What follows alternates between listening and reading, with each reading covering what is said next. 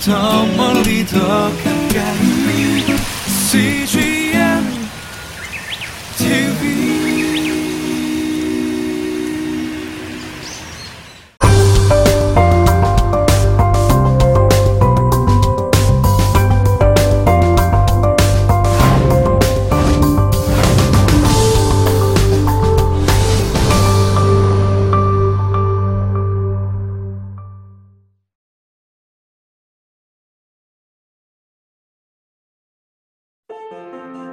고린도전서 14장 1절에서 6절. 사랑을 추구하며 신령한 것들을 사모하되 특별히 예언을 하려고 하라. 방언을 말하는 자는 사람에게 하지 아니하고 하나님께 하나니 이는 알아듣는 자가 없고 영으로 비밀을 말함이라. 그러나 예언하는 자는 사람에게 말하여 덕을 세우며 권면하며 위로하는 것이요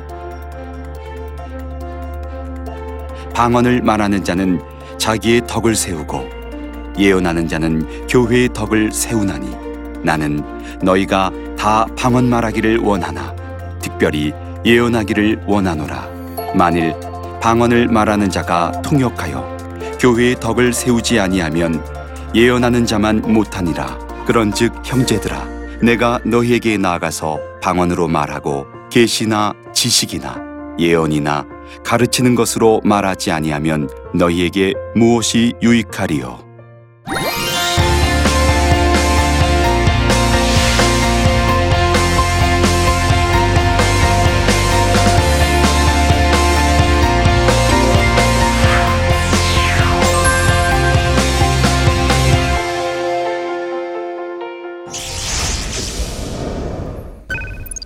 안녕하십니까. 저는 동천 제1교회 장성훈 목사입니다. 오늘은 고린도 교회에 있었던 은사 문제를 다루려고 합니다.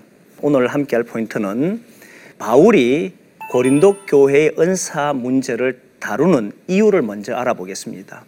그리고 두 번째는 은사가 무엇인지를 확인해 볼 겁니다. 그리고 마지막 하나는 성령의 은사를 구별할 방법이 있겠는가?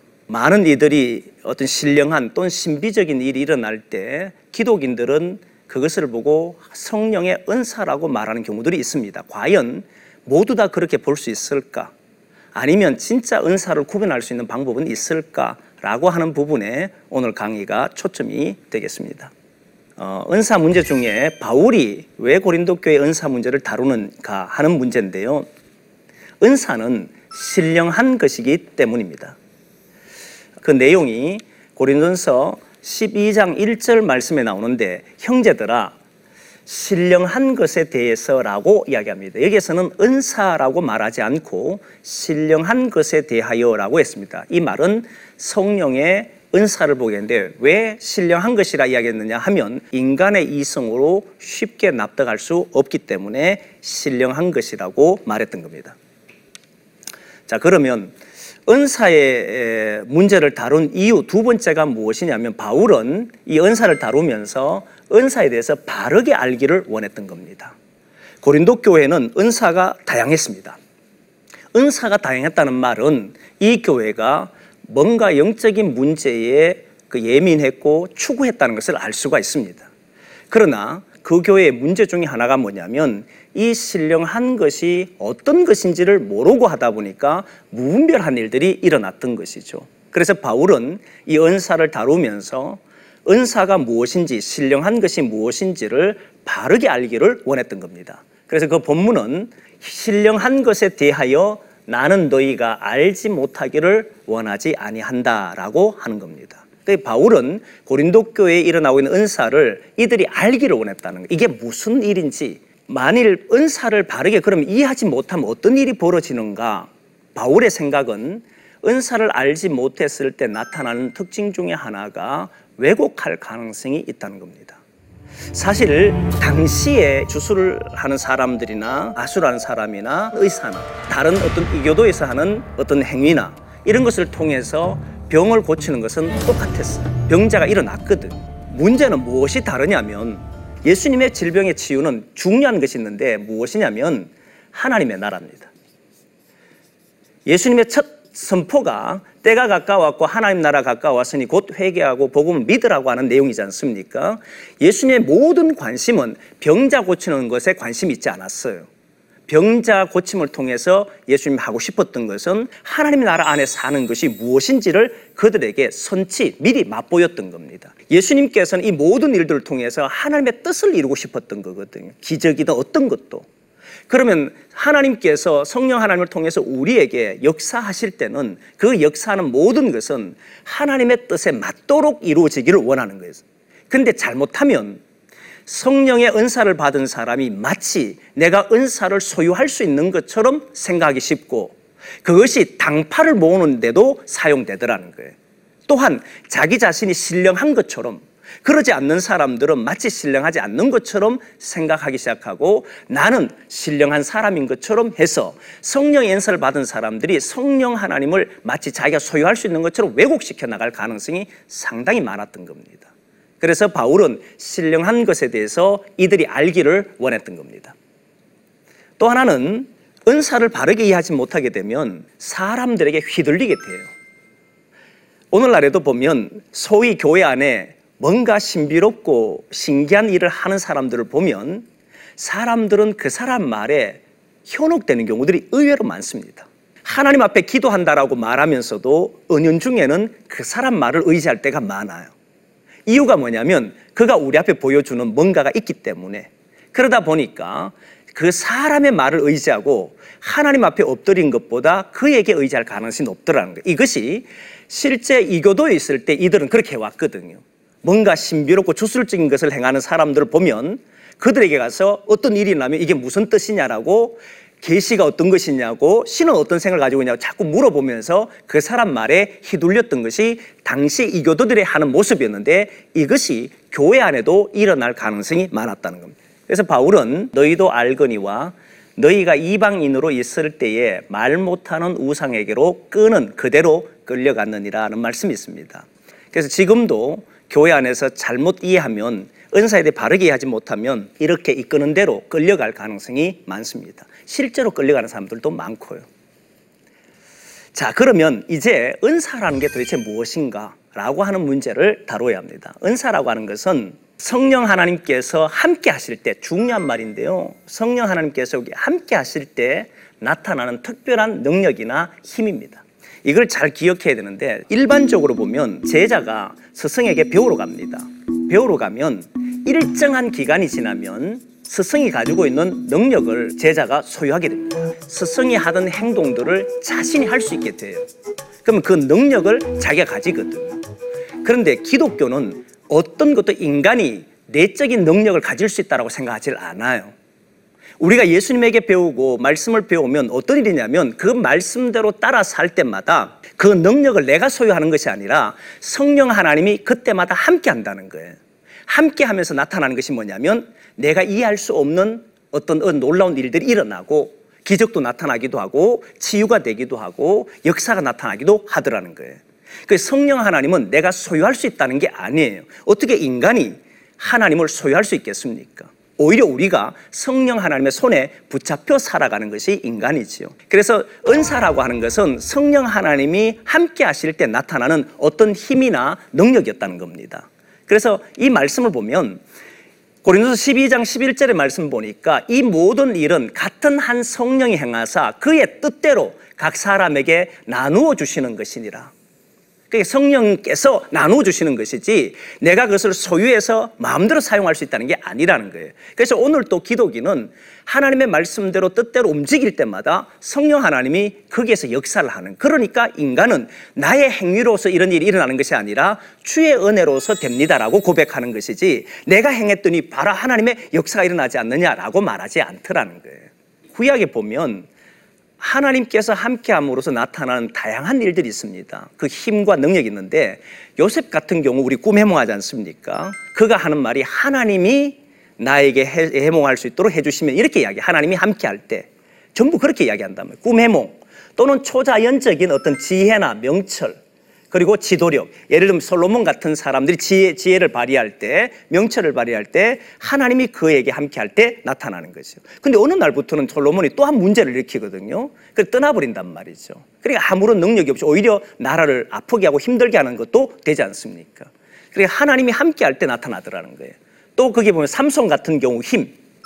삼손도 보면 머리카락에 우리가 힘이 있었던 게 아니고 사실 하나님이 함께 했을 때에 그는 힘을 발휘했던 거예요. 마지막 삼손이 내게 마지막 함께 해달라고 기도했을 때 하나님 그 응답을 하시는데 그가 힘을 발휘하지 않습니까? 그러듯이 하나님께서 함께 했을 때만 그 힘이 나오더라는 거예요. 구약의 꿈 해몽이나 어떤 초자연적인 역사나 기적이나 또는 힘이 있다고 해서 그것을 모든 일반화시키는 것은 위험합니다. 왜냐하면 구약 시대에 보면 성서에 나오는 사람들 외에도 다양한 지혜를 행하는 사람도 있었고 힘 있는 사람도 있었고 또 이상한 능력을 행하는 사람도 있었기 때문입니다. 실제로 지금도 보면 기독교 안에서만 신비로운 일이 일어나는 게 아닙니다. 병 고치는 것 보면 이방인들 특히 이교도에서도 또는 다른 종교에서도 많은 기적과 이적이 나타나요. 그런 것을 보고 성령이 함께해서 나타난다라고 말은 할 수는 없거든요. 그래서 구약에서는 하나님이 함께하는 특별한 사람들 통해서 하나님이 함께하는 일들을 통해서 이런 역사가 있었던 것이지 모든 것이 꿈해몽하면 하나님의 능력이고 하나님이 함께하시면 이렇게 해석하지는 않는다는 것을 우리는 알아야 합니다. 그다음에 신약에 보면 신약의 용례는 구약보다는 조금 더 다양합니다. 거기에는 지혜, 지식, 병 고침, 능력 행함, 예언, 영분별, 방언, 방언 통역. 로마서는 예언, 섬김, 가르침, 위로, 구제, 다스림, 긍휼 이런 게 나와요. 근데 여러분 한번 생각해 보면 구제도 은사예요. 이 위로도 은사예요. 왜 성령의 은사라고 하느냐면 사람들이 다른 사람을 돕고 사랑하는 것 왜 할까? 라고 할 때 기독교 성경은 성경은 인간을 보고 인간을 죄인이라고 규정을 했습니다. 이 죄인이라고 하는 것은 어떤 선한 행위도 할 수 없다는 겁니다. 이미 완전 타락했다는 거잖아요. 할 수 없다는 거예요. 우리는 구제를 굉장히 선한 행위로 생각하고 누구나 할 수 있는 것처럼 생각하지 않습니까? 그러나 더 깊이 들어가 보면 과연 인간이 구제할 때 왜 하느냐 이 말이에요. 정말 그 사람을 위해서 아니면 자기를 위해서. 내가 구제하는 사람이 내 가족과 내 삶을 엉망으로 만들고 나의 삶을 앞을 나가지 못하도록 막아버린다면 그래도 우리는 그 사람을 구제할 수 있을까? 못할 겁니다. 그런 것을 보면 구제라는 것 속에도 이미 인간은 자기에게 유익하기 때문에 하는 거예요. 근데 기독인이 구제할 때는 바로 여기서 출발하는 거예요. 나는 어떤 사람도 구제할 만한 능력이 없다는 거예요. 다 나를 위해서 살고 나를 위해서 행동하기 때문에 거기에는 선한 것이 없다라고 말하는 것이 기독인이에요. 그러다 보니까 내가 누군가의 진짜 구제하고 그가 나를 해친다 할지라도 그가 나를 오늘 죽인다 할지라도 나는 그를 돕겠노라 하는 것. 이 구제는 사실 하나님이 성령 하나님이 함께하지 않으면 할 수 없는 거예요. 당시에 이 성경의 당시에 보면 로마인들 로마 황제들 이들을 죽이려고 한단 말이죠. 그런데 그 사람들은 오히려 로마를 위해서 그 사람들을 변화시키기 위해서 복음을 전한단 말이에요. 그들 피해 도망 다니면서도 그들이 무서워 숨으면서도 그러면서도 오늘 포기하지 않고 그들이 나를 죽인다 할지라도 다시 돕는단 말이에요. 이건 인간의 힘으로 할 수 있는 게 아니더라는 거예요. 인간은 자기를 죽이려는 고 자를 적대하는 게 정당한 건데 그러나 성령의 은사가 있는 사람들은 그 일을 하더라는 거예요. 이것은 무엇을 말하냐면 인간은 다른 사람을 위해서 행동할 수 있는 이 모든 것은 성령 하나님이 함께하지 않으면 할 수 없는 행동이라는 거예요. 그래서 구제도 위로도 성령의 은사라고 말하는 거예요. 자, 그리고 은사라는 게 뭐냐라고 했을 때 은사에 대해서 간혹 착각하는 사람들이 있는데 은사가 서열이 있는 것처럼 생각하는 사람들이 많습니다. 고린도전서 12장 14장에도 봐도 방언을 구하기보다는 예언을 더하기를 원하라 더 큰 은사를 사모하라라고 하면서 사랑 이야기 나왔을 때 은사에게는 서열이 있는 것처럼 말하지만 그런 의미가 아니에요. 사랑을 더 구하라고 하는 것은 이 모든 은사 위에 사랑이 있다는 것보다 이 모든 것을 모아주고 함께 할 수 있는 거고 이 모든 은사가 살아있도록 할 수 있는 연결해 줄 수 있는 게 사랑이기 때문에 하는 이야기거든.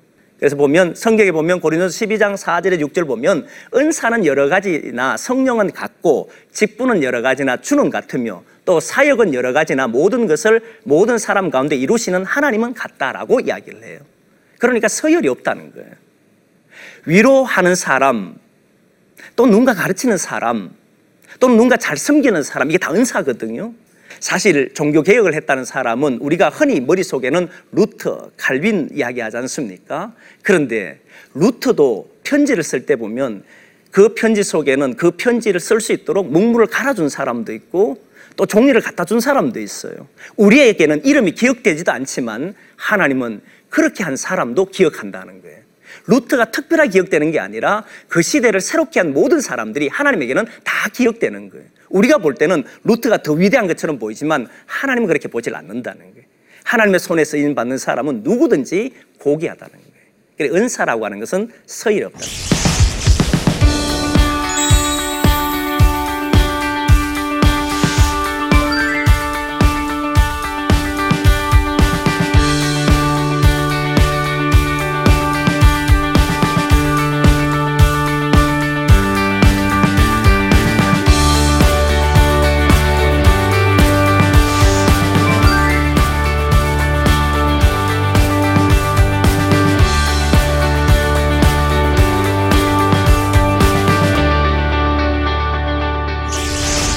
그러면 우리가 이런 많은 성, 어, 기독교 안에서 일어나고 있는 은사를 구별할 수 있는 방법은 있을까? 진짜 그것이 성령 하나님의 은사인지 어떻게 알 수 있느냐라고 하는 문제가 벌어집니다.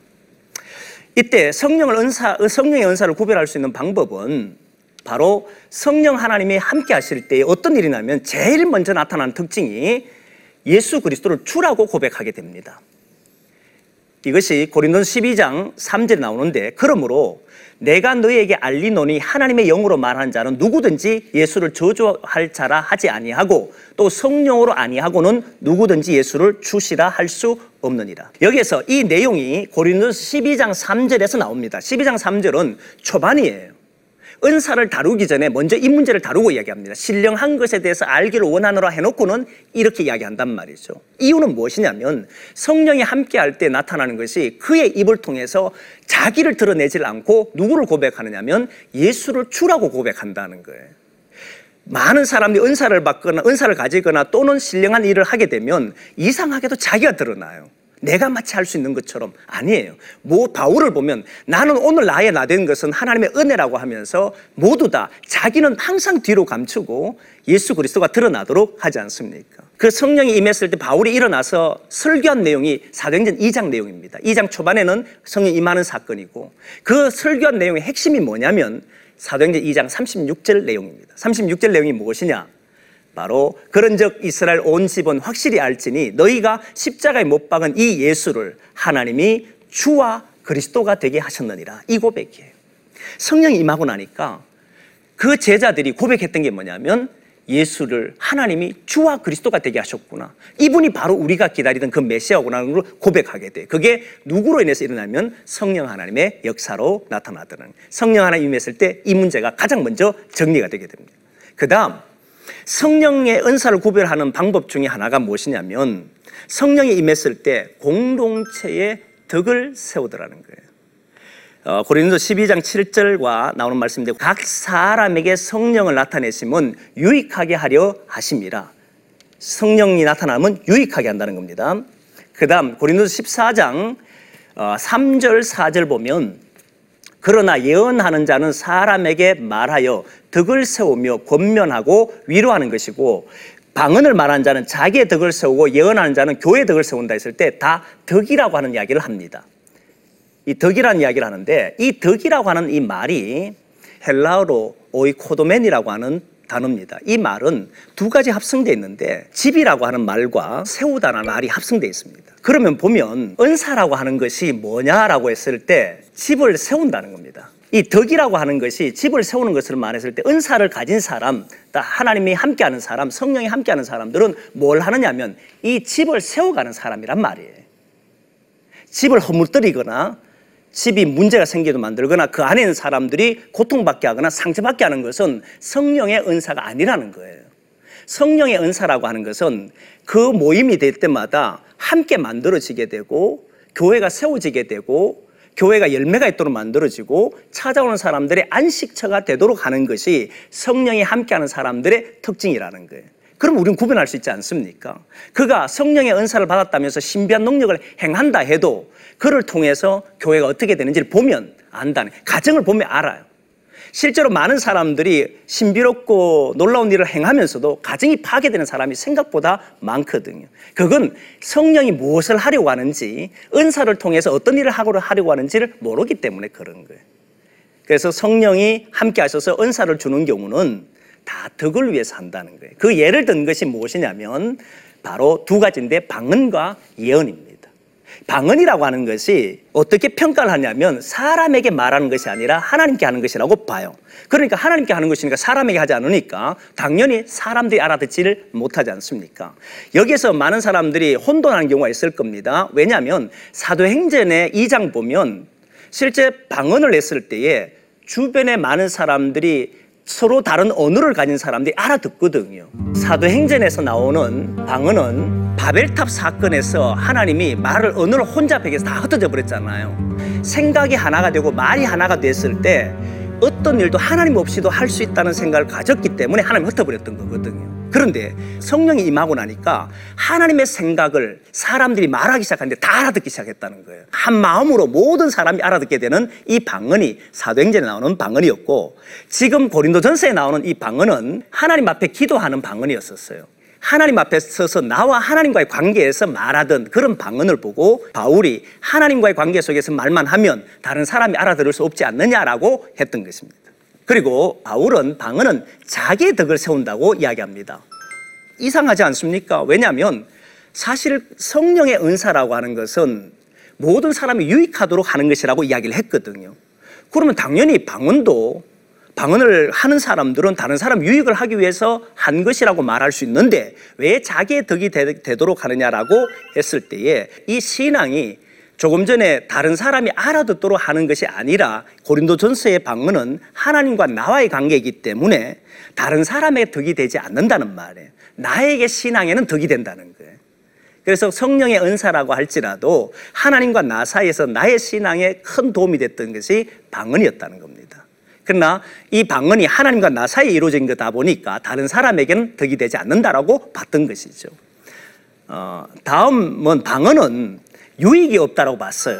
사실 방언이 굉장히 유익할 텐데 왜 유익이 없느냐? 방언이 유익이 없는 이유에 대해서 고린도전서 14장 11절 말씀에 보면 그러므로 내가 그 소리의 뜻을 알지 못하면 내가 말하는 자에게 말하는 자에게 외국인이 되고 말하는 자도 내게, 내게 외국인이 되리니라고 하는 말씀합니다. 가만히 보면 사실 내가 말하게 됐을 때 하나님에게 말하는데 듣는 사람들이 보면 그 말이 뭔지 모르니까 그건 외국 말로 들려오는 거예요. 또한 마찬가지 누군가 방언을 하게 되면 나는 알아듣지 못하니까 그 말이 또 내게 외국인이 된다는 거예요. 그러니까 다시 말하면 다른 사람에게는 이게 유익한 길이 아니더라는 거예요. 그래서 유익함이 없다라고 말했던 거예요. 덕을, 덕을 세운다 할 때 공동체의 집을 만들어가는 것이라고 했는데 그게 되지 않고 내가 유익하다는 것에만 초점이 되어 있기 때문에 이것이 어, 공동체 유익함이 아니라고 이야기했던 거지요.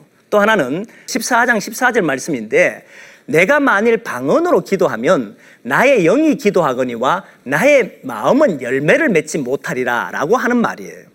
이 말은 또 무슨 이야기냐면 방언을 하면 사실 하나님과 나 사이에 하는데 방언 통역을 하지 않게 되면 나도 어떤 기도를 했는지를 모른다는 거예요.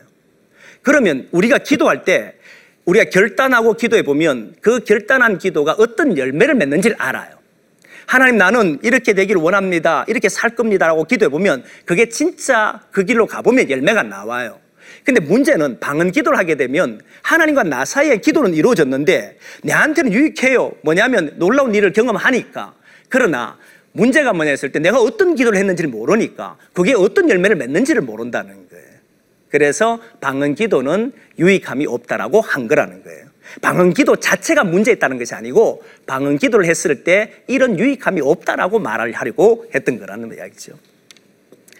그리고 방언하게 되면 어떤 일이 벌어졌을 때 또 하나 하나가 방언을 모르거나 믿지 아니하는 자는 미쳤다고 생각하게 된다라고 이야기를 합니다. 어, 고린도서 14장 23절에 보면 그러므로 온 교회가 함께 모여 다 방언으로 말하면 알지 못하는 자들이나 믿지 아니한 자들이 들어와서 너희를 미쳤다 하지 아니하겠느냐 하는 말씀을 해요. 초신자들이 와서 들어보면 저분이 뭐가 잘못됐나? 혹시 저 사람이 뭐 미친 거 아닌가? 이렇게 생각하는 경우들이 간혹 있습니다. 왜냐하면 그 사람이 알아듣지 못하는 소리로 뭔가를 말하기 때문에 그렇게 생각하더라는 거예요. 다른 사람 처음 보는 초신자들이나 처음 보는 사람들이 그렇게 오해할 가능성도 있더라는 거예요. 방언으로 말한 사람들은 이런 것들이 이제 어, 문제가 생길 수 있다라고 이야기하는 거죠. 그래서 바울은 모든 것을 할 때는 사랑을 추구하며라고 했는데 이 추구하면은 사랑을 구하라고 하는 겁니다. 고린도 12장 31절에도 더 큰 은사를 어, 너희들이 사모하라고 했는 것처럼 고린도 14장 1절을 은사에 대한 이야기하면서 제일 먼저 나왔던 것이 사랑을 구하라라고 하는 이야기로 시작을 해요.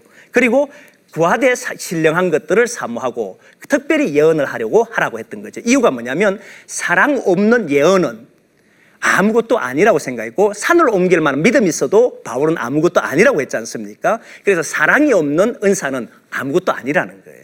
기독교의 가장 중요했던 이 사랑이라는 것을 가지고 모든 은사를 행할 때만 덕이 된다라고 생각했던 거예요. 그래서 바울은 은사를 어, 사모하는 자들은 반드시 사랑을 추구하라는 것을 이야기를 합니다. 이 예언이라고 하는 것은 미리 예자라고 하는 것과 그 맡길 예자라고 하는 것이 있습니다.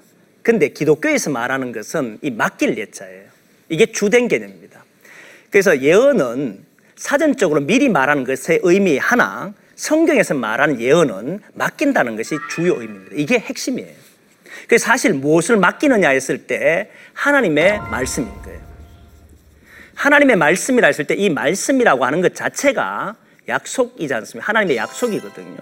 하나님의 약속은 아직 이루어지지 않은 것이 않은 것의 현실이라고 했지 않습니까? 그럼 아직은 안 이루어졌다는 거예요. 그건 반드시 현실이 된다는 거거든. 그러면 하나님의 말씀을 오늘 우리가 살아가는 이 현실 속에서 전해주고 바르게 해주는 것이 그게 예언이라는 거예요. 그러니까 하나님의 말씀을 온전하게 바르게 외쳐주는 사람들을 보고 예언자라고 했던 겁니다. 한 개인의 미래, 네가 학교에 갈 거, 어느 학교에 갈 거다, 또는 네가 앞으로 이런 사람과 결혼할 거다라고 하는 것을 말하는 것이 아니고 기독교에서 말하는 예언은 하나님의 말씀을 우리의 시대에 매개시켜주는 하나님의 말씀을 들려주게 해주는 바르게 알려주는 것이 예언이고 그것을 해주는 사람을 보고 예언자라고 했던 겁니다. 이게 잘못되다 보니까 예언을 마치 미래를 맞추는 것처럼 이게 돼서 한국교 안에서도 그런 일들이 너무 많이 일어나지요. 근데 문제는 뭐냐면 안 맞는 경우들이 훨씬 많다는 거예요. 자, 그러면 세 번째, 성령의 은사, 바른 은사인지 아닌지를 어떻게 구분할 수 있냐. 세 번째는 어, 공동체가 하나가 되도록 한다는 거예요. 은사라고 하는 하나님이 함께 한다 했을 때 그 하나님이 함께 하는 뜻이 있다는 거죠. 그 뜻은 우리가 고린전서를 통해서 봤지만 모두 다 하나님의 나라라고 하는 것입니다. 하나님의 나라를 향해서 움직인다 이 말이에요. 그러면 이 하나님 나라를 움직일 때 어떤 사람은 생각이 다를 수 있어요. 생각이 다를 수도 있고, 그 다음에 마음이 다를 수도 있고, 성격도 다를 수 있고, 그 다음에 살아온, 살아온 어떤 환경도, 환경도 다를 수 있어요. 다 다를 수 있습니다. 그런데 성령 하나님이 함께하는 사람들은 어떻게 되냐면 자기 성격, 마음, 생각 다 하나님의 뜻에 맞추게 돼 있더라는 거예요. 자기 뜻대로 구하지 않는 거지요. 그래서 성령의 은사가 함께한다. 성령이 함께한다 했을 때 은사로 나타나는 경우를 보면 모두 다 교회가 하나 되도록 하고 사람들이 하나 되도록 하고 그리고 모든 일들이 하나님 나라를 향하도록 만들어 가더라는 그것이 성령 하나님이 함께하는 사람들의 특징이더라는 거예요. 이것을 하지 않으면 그 사람을 다시 한번 봐야 될 필요가 있는 것이죠.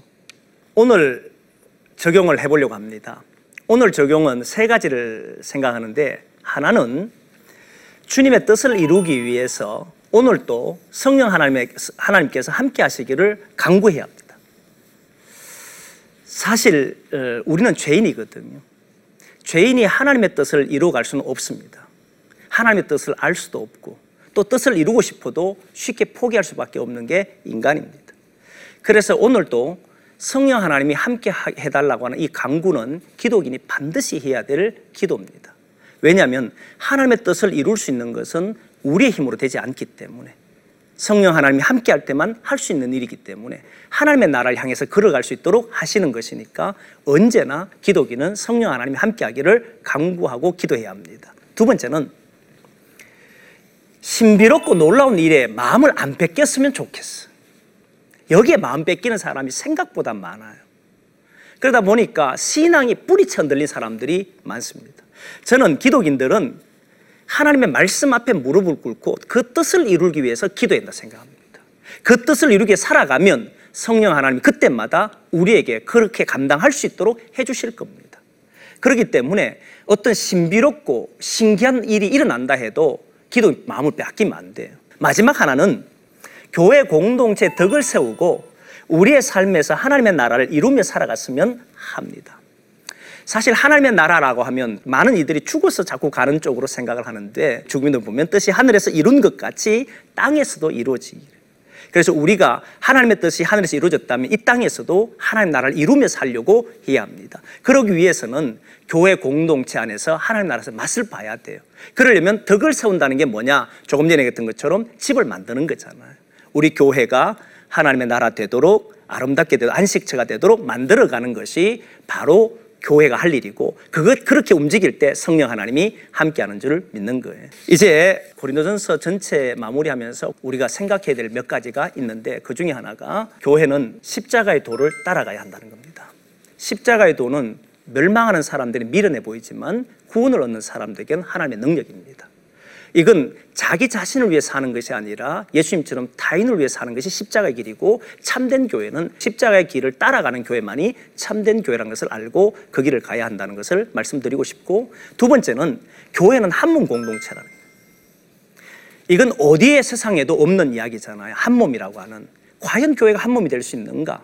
없다는 거예요. 바울도 없다고 생각합니다. 딱 한 경우를 제외하고는 그 경우가 사랑으로 그리스도의 사랑 그것도 우리의 사랑이 아니라 그리스도의 사랑으로 하나 됐을 때 한 몸이 되고 그 한 몸이 됐을 때 뭘 하느냐 했더니 그들은 다 하나님의 동력자로서 밭으로서 집으로서 살아가더라는 거예요. 그래서 우리가 하나님의 밭이고 하나님의 동력자고 하나님 집이라는 거예요. 집은 세우기 위한 것이지 험부뜨리기 위한 건 아니거든요. 밭은 열매를 위한 것이지 황폐화시키려고 하는 건 아니잖아요. 그래서 우리는 모두 다 한 몸으로서 그 밭의 열매를 위해서 그렇게 살아가야 한다는 거예요. 세 번째는 교회는 하나님 나라의 신실한, 신실한 일꾼으로서 주님의 일을 감당해야 한다는 거예요. 이걸 잘 기억하면요. 사람들의 평가에 대해서 자유로워요. 종은 주인에게 신실하나 안 하나 판단받는 것이지 사람에게 판단받는 건 아니거든요. 그래서 언제나 종들은 주인에게 바르게 판단받으려고 사람을 의식할 필요 없이 하나님 앞에 딱 서서 진짜 하나님 앞에 어떻게 살아야 할지 고민하고 그렇게 움직일 때는 진짜 신실한 일꾼이 될 거라고 생각합니다. 교회가 그래야 되는 거죠. 네 번째는 교회는 하나님의 나라는 분명한 방향성을 가지고 있다는 거예요. 사람도 방향성이 없으면요, 왔다 갔다 해요. 어떤 사람이 글을 보면 방향이 없는 사람은 오늘 이 말 했다가 내일 저 말하는 사람들이 많아요.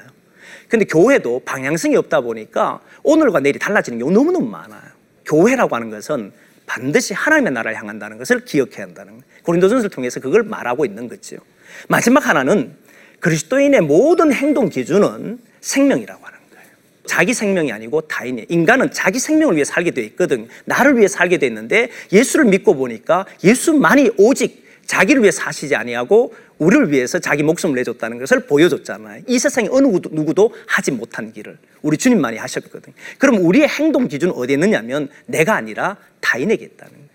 그러니까 어떤 일을 하더라도 이것이 저 사람에게 위해가 되는 건지, 저 사람이 유익한 건지, 그저 생명을 살리는 건지 확인할 수 있는 거예요. 만일 오늘 내가 저 사람을 살리기 위해서 말을 했는데 넘어졌다면 그러면 회개하고 다시 그 말 하지 않으려고 해야 되는 거예요.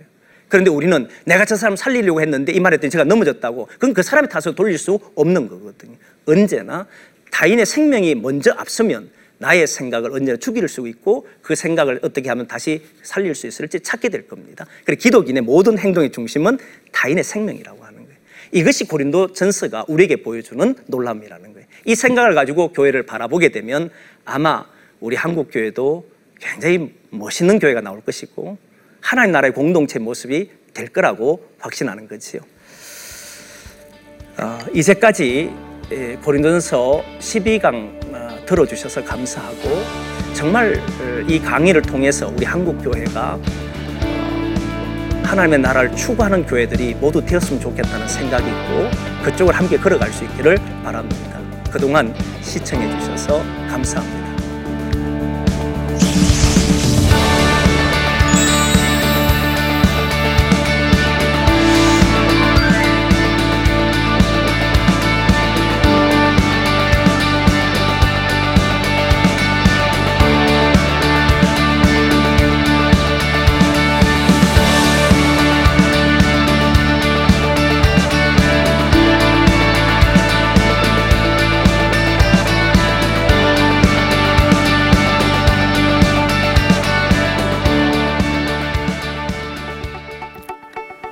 안녕하세요. 아, 고린도 후서를 여러분들과 함께 14주 동안 진행하게 될 베샬롬 교회의 김형익 목사입니다. 고린도 후서의 주제를 패자를 위한 복음이라고 붙였는데 오늘날 한국 교회를 덮고 있는 승리주의의 망령을 생각할 때 우리는 너무 예수를 힘입어 복음을 힘입어 부자가 되고 건강해지고 성공하고 이런 것들에 너무나 우리는 휘둘리고 있습니다. 성경이 말하는 복음은 그런 건 아닙니다. 우리가 그저 사회적인 기준에 의해서 높고 낮음으로가 아니라 그 모든 것들을 초월하고 하나님 앞에서 내가 아무것도 아니라고 여기는 패자들을 위해서 복음은 얼마나 크고 무한한 은혜인지를 어, 경험할 수 있으면 좋겠습니다. 이제 14주 동안 진행될 고린도후서 강의를 여러분과 함께 가도록 하겠습니다. 감사합니다. 요. 요한일서 짧아서 하루 일찍 하게 됐던 거 기억나시죠? 저는 하루 1독씩 해서 7독했어요. 저는 바빠서 2독밖에 못했어요. 괜찮아 괜찮아. 기환이는? 구독했습니다. 페이스북 CGN TV 코리아를 구독했다고요. 이런 좋은 페이지가 있었네. 어 저도 봤어요 이 영상. 지금 바로 페이스북 가서 CGN TV 코리아 구독.